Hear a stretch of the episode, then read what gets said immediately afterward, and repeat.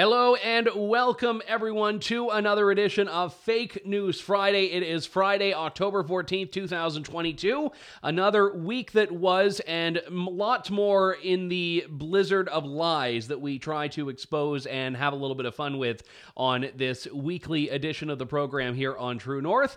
I am Andrew Lawton, joined as, I shouldn't say as always, because last week I was uh, gone and uh, Rupa was here, but, but the, the constant was Harrison Faulkner, the constant standing firm, the eye of the storm in the hurricane of lies, if I want to torture the metaphors of weather here. Harrison, how was the week for you, sir? Good. It was good. It's a big week for us, Andrew. You know, we've got uh, Danielle Smith exploding heads at her very first press conference, not missing any any chance to uh, to get it started, and of course. Uh, yesterday was the kickoff of the inquiry into the public emergency order. So it's a big week. And of course, with that, Andrew, means an endless supply of fake news material for us to get into today. Yeah, I think we may have to, uh, over the course of the seven weeks of the Public Order Emergency Commission, detect a fair bit of uh, disinformation and misinformation coming from some of the uh, government witnesses there. But we will we will reserve judgment until those moments actually come. Lots more uh, outside of the commission this week to get into. Uh, let's actually start off with Danielle Smith. I know you talked about it on Ratioed. I talked about it on the Andrew Lawton Show.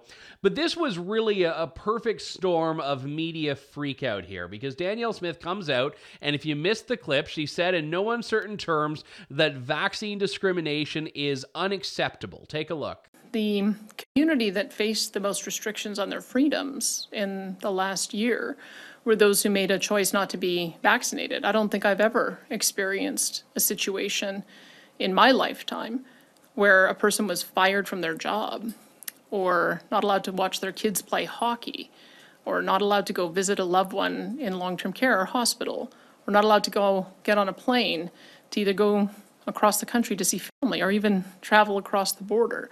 So they have been the most discriminated against group that I've ever witnessed in my lifetime. That's a pretty extreme level of discrimination that we have seen. I don't take away any of the discrimination that I've seen in those other groups that you mentioned, but this has been an extraordinary time in the last uh, year in particular. And I want people to know that I find that unacceptable, that we are not going to create a segregated society on the basis of a, of a medical choice. Again, I've been like wondering when a single politician in Canada who holds elected office was going to be speaking like that. And it is not only the Premier of Alberta, Danielle Smith, but at her very first press conference, like half an hour after she was sworn in, she's saying, yeah, vaccine discrimination is wrong. They're the most discriminated against group she's seen in her lifetime, and it will not happen on her watch. Now, the most discriminated against group in her lifetime, that was the part that the media latched onto to. And I want to share, interestingly enough, uh, a tweet from uh, Brian uh, who is too close to call on Twitter, where he said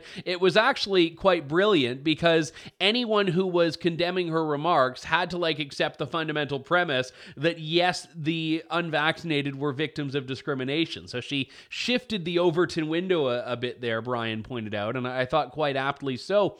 But people didn't like it. And just to, to go over some of the responses here, I'll take a couple couple, and, and you can take a couple. Cheri DiNovo, the former NDP member of provincial parliament in Ontario, Reverend Cheri DiNovo, I should say, says, White, straight supremacy and privilege, you have a spokesperson. Oh, yeah, burn. Uh, Evan Solomon, who generally speaking I like, he said, Why do some politicians never mention the 45,662 Canadians who died of COVID or their families as if they are not victims of the pandemic? Or the healthcare workers who worked overtime under brutal conditions and risked their own family's health? why do politicians not mention COVID deaths and healthcare workers?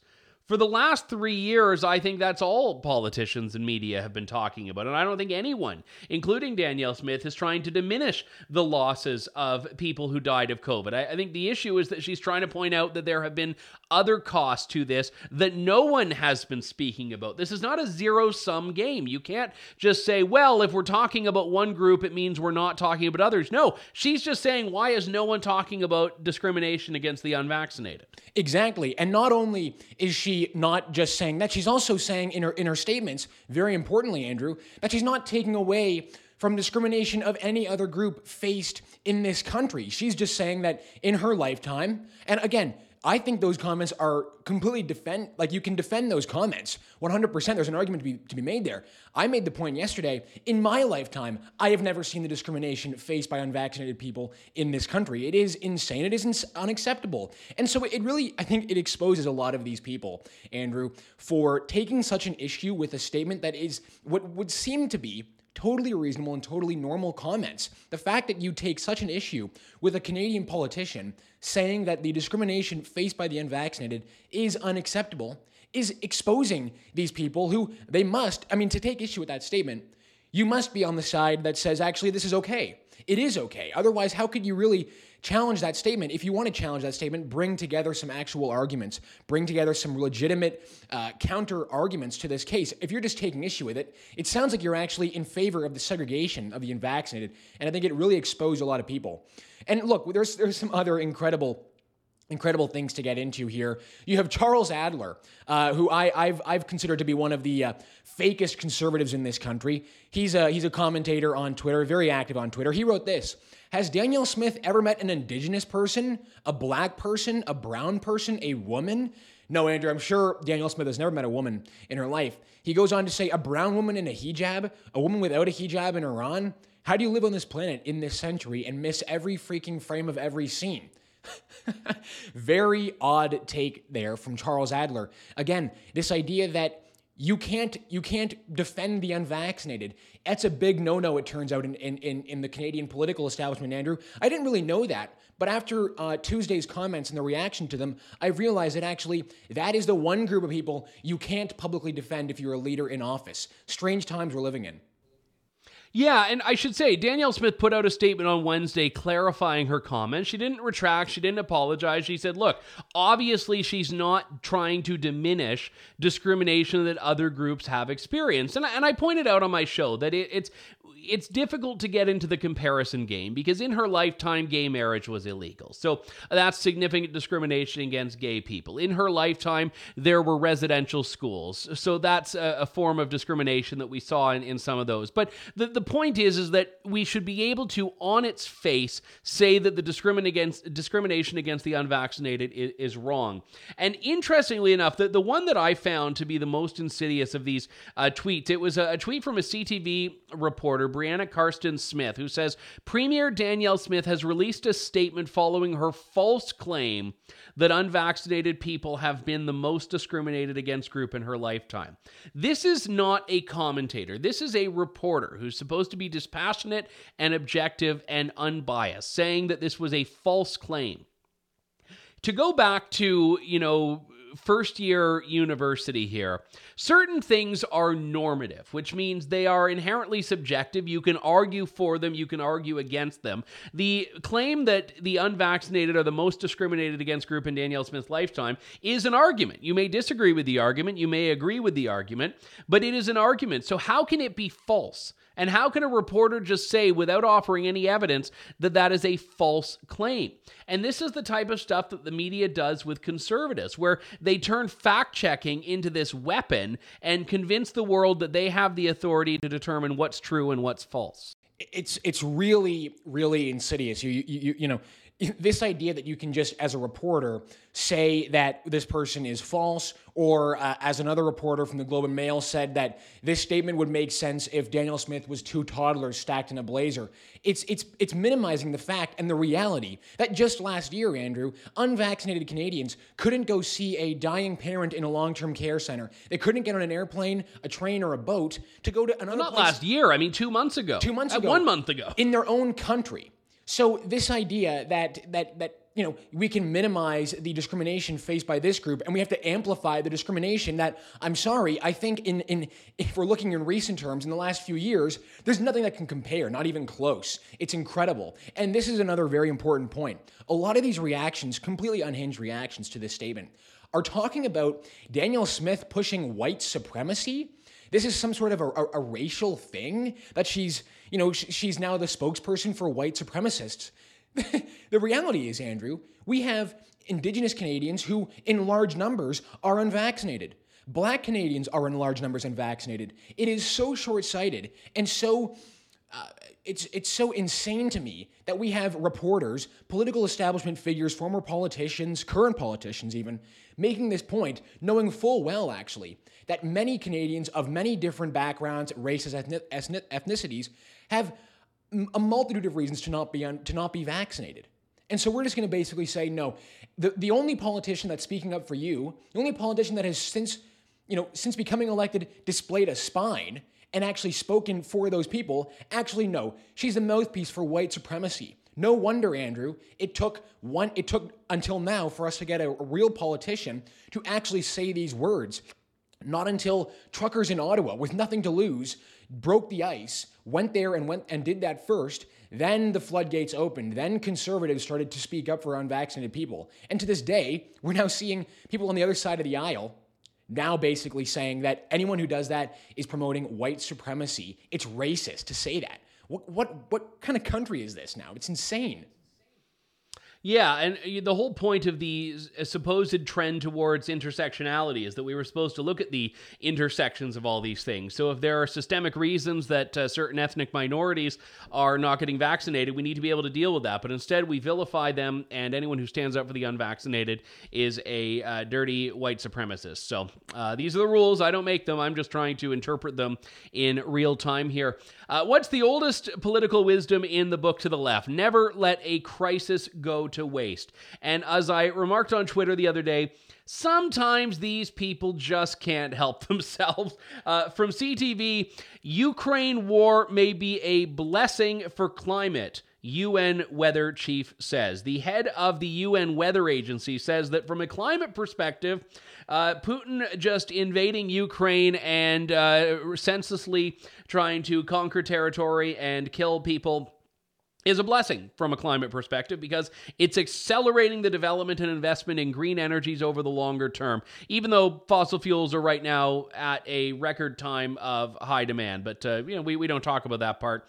This is from uh, Petteri Taalas, who's the Secretary General of the World Meteorological Association. He says, from the five to 10 year timescale, it's clear the war, war in Ukraine will speed up our consumption of fossil energy. Think of how good it'll be for the climate if Putin nukes Ukraine and there's just like no one emitting uh, anything in that part of the world. Won't that be really great? I, I, honestly, I can't believe these people. I mean, they're saying the quiet part out loud. No, exactly. And we hear so much about, you know, we, we always hear, Andrew, about misinformation and disinformation and fighting back against conspiracies. But why does it feel as though the UN and some of these people just they just throw fuel onto the fire of conspiracies. If you didn't want people to think that there's something something else going along or there's people trying to take advantage of this conflict, then why would you say something like this? And the, the idea that you could really write an article about this, giving it basically credence making putting weight behind these statements is, is also hilarious. I took issue with CTV for even writing the story. It's just incredible to me.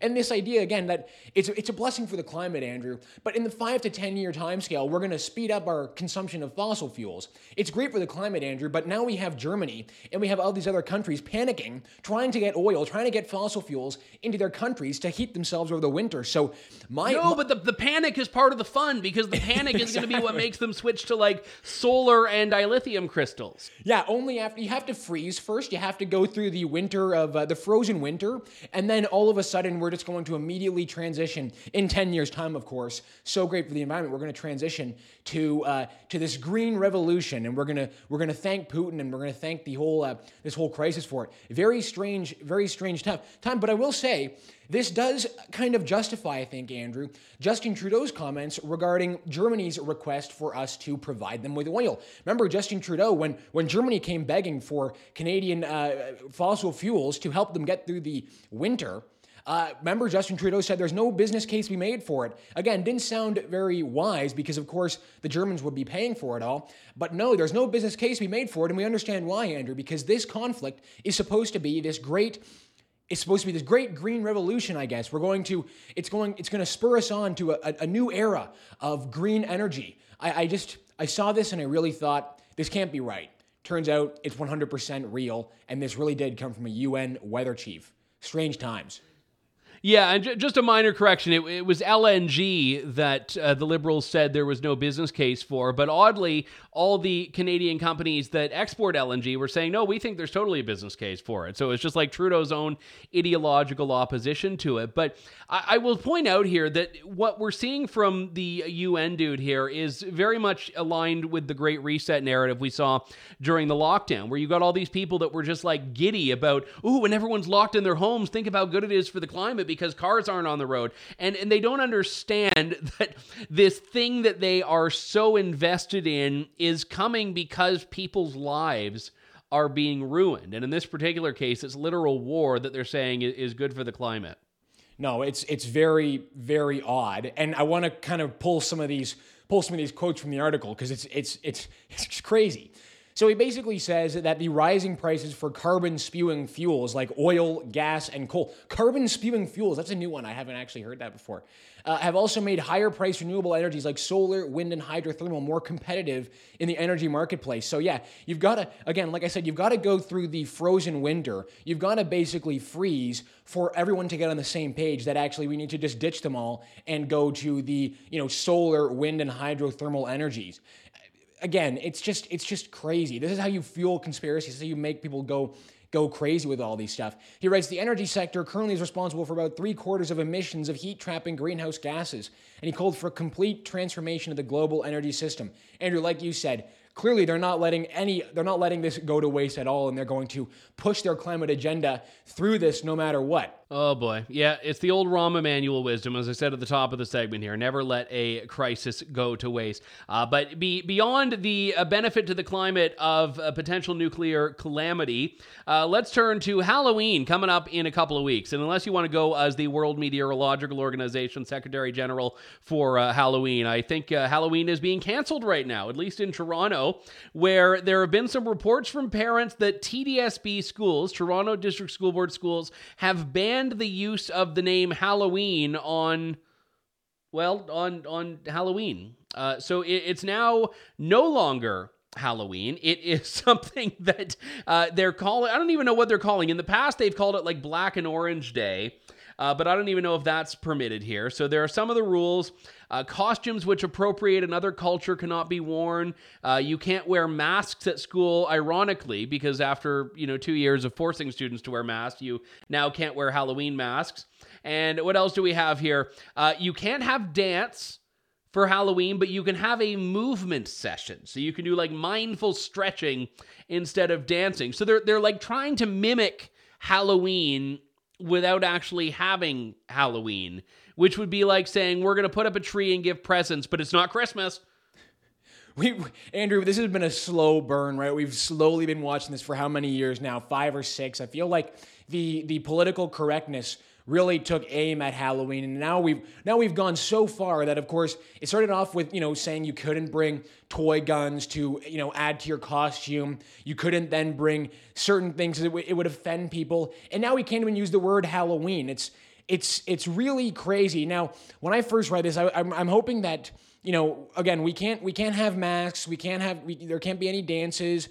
You got to be very careful. And you know, it says you know costumes which are offensive to someone's race or identity will not be tolerated. I'm just making sure, Andrew, that there's no Halloween uh, party in Ottawa at uh, amongst Parliament, making sure that the TDSB line about the costumes are offensive costumes mocking race makes it to our prime minister. It would really be a shame if uh, this memo from TDSB didn't make it up to Justin Trudeau. It would be a shame to see him in, in, in blackface one more time. Again, it's just, it is really, it is really crazy that we're going through this whole thing where we have to pretend as though these students are so they're so um, what's the right word for it they're so coddled that they can't even be they can't even dress up as uh, you know in, in costumes I, I, it's just a sad kind of state of affairs. They're ripping away Halloween from kids. They're taking all the fun away from it because we have to pretend as though really these costumes are that offensive. Very, very unfortunate that we're that we're here. And again, this whole point that you can't wear masks, you can't wear a mask in school now, but we do have to. I, I'm, I'm all on board with the mask ban. I will take the Halloween mask ban if it means that every type of mask Yes, is exactly. banned. So you, you can't so you can't go as like Amir Attaran or Nili Kaplan Myrth for Halloween, which I think is like the real uh, success story here for all of us. Um, in, in any event, let's uh, let's turn to this one, which I, I find bizarre because I actually am a big fan in companies not having to be political. I, I love the idea of the neutral corporation that doesn't weigh in on politics. I don't really care if they're liberal or conservative. I just want them to make the products they make. Ben and Jerry's has long been an activist company, and and they've usually done this in the U.S. It's very Vermonty. The the company Ben and Jerry are very political. That's their right as individuals. It's their right as a company. But Ben and Jerry's Canada is now going on this crusade to interfere or intervene in Canadian school board elections because, as you see in the graphic there, the far right is stacking our school boards. The far right is stacking our school boards. And uh, you have to, like one Cherry Garcia pint at a time, uh, rectify this trend. And I'm just, I'm kind of like, there's that old line, "Sir, this is a Wendy's," that is meant when someone just goes on this like political crusade. But now I'm like, you know, sir, you're an ice cream. guy. Just like, just make me my ice cream. So we have we have so many parody accounts going around on Twitter, Andrew, that it's tough to really know when you see something so absurd. You really do have to do your own research to figure out what you're actually looking at, if it's real or not. And the problem is, I did I did some digging. I was very I saw this and I really couldn't believe it. I, I thought this must be a parody account because the Ben and Jerry's Canada Twitter page is is not verified. But if you go and look on the other page, the other Twitter pages, there's a Ben and Jerry's Mexico, a Ben and Jerry's UK. They're all verified. But for some reason, the Canadian one isn't verified. But sure enough, it is real. This is a legitimate story. This is from their actual Twitter account, and they are they are meddling in the Canadian local elections. And again, when I first saw this, I thought this is probably like a gray zone area. You know, I, I don't even know if this is properly legal. I guess it must be, uh, unless someone is gonna gonna call them out on it. It is Ameri- It is an American company meddling in local Canadian elections, and it's so it's so incredible to me because they also partner with anti-hate. Canada Anti-Hate, uh, the, the the sort of the far left blog that kind of attacks the opponents of the establishment, attacks Trudeau's political opponents, and writes hit pieces against them. As we know, anti-hate is government funded. So when you see this, Ben and Jerry's Canada, the ice cream makers, they are partnering with anti-hate to basically tell you that the far right uh, must be stopped at the local school board elections. This is funny because Andrew, I'm pretty sure if you look at all these school boards, they're pretty much occupied by people who are demanding we return to masks, demanding that teachers get more time off, pushing critical race theory, and doing everything possible to try and make education as woke and as far away from learning, and more so toward indoctrination. yeah, I, I wish I wish there It's were a right wing conspiracy to like take over the school boards. I want that. You know what? Yeah, we could probably do with a couple of right wingers, some conservatives in our school boards just to balance it out a little bit. But again, it's the idea that finally it looks as though the, the, the overarching point, I think, is this that actually conservatives are starting to pay attention to a, an area of, uh, of our po- political system which we've turned a blind eye to for many years. And now we see the problems. Look at, look at our current school boards. Look at what we're dealing with. look at the school board, the, the teacher in Halton, in the Halton District School Board, for goodness sake. That's our problem here. So, of course, the, the, the, the first sign, Andrew, of conservatives taking school board elections seriously, out come not only the activists on Twitter, but the corporations, American corporations, telling us that we need to fight back against the far right. I think this is probably a sign that conservatives are doing the right thing and finally paying attention to school boards, which they've neglected for way too long. Yeah, and just before we move on here, I, I did a bit of like digging around the Ben and Jerry's Canada website, and I found this one from July, which I, I wish we had access to in July. This is Canada Day. Let's look at the truth behind how Canada became the country it is. And I'm like, oh, that's great. Ben and Jerry's, a foreign country committed to learning about Canada's history. And then the graphic, oh, Canada, our home on stolen land. So this is basically the Ben and Jerry's way, just to get in there and start crapping all over the country. Uh, but we always try to end things on a bit of a lighter note. So the new flavor of uh, Preach Cobbler, I don't think, is uh, going down too well. But let's talk about CBC's pivot here $1.4 billion worth of taxpayer money every year. They have to be nimble, and there's a new job Yeah, Andrew, there's a new there's a new a whole new occupation in journalism and it is for people to write these uh, write, well TikTok producer. You have to basically go on your phone and do a 30 second hit, pretend as though you're really doing hard hitting journalism. It's the CBC's newest attempt, freshest attempt at Watergate journalism, holding power to account. What they're doing is they're hiring TikTok producers, and they've just hired this new TikTok producer. And she writes on Twitter, very excited about her new gig. She writes, Some work news today. I start a new adventure as the TikTok producer for CBC News. I can't wait to tell stories on the not so little social platform and join the fabulous social team at CBC. So we're seeing, Andrew, this new this rise of new journalism, fresh out of the journalism schools. What are we getting from them? Well, we're getting these hard hitting, holding power to account journalists on TikTok. Great stuff. I'm just so glad to see that the CBC is nimble, they're fresh, they're adapting to new platforms. I'm sure now with the TikTok producer, now with the TikTok journalist, like Global News, they are going to start finally holding the government to account. I can't wait. Very excited. So you didn't apply for the gig, I take it. No, I didn't apply, but I'm I'm I'm, I'm kind of jealous. I have to say about this. I think it would be great. It, to- it probably pays like 150,000 a year to be like the CBC TikTok producer. amazing.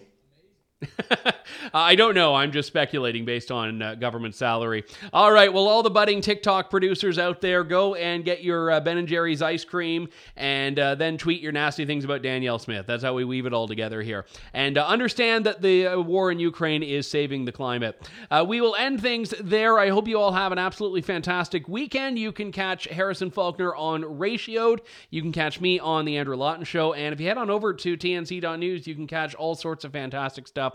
Uh, we don't have a TikTok producer, though, so buyer beware. Not have a great weekend, everyone. Thank you. God bless, and good day to you all.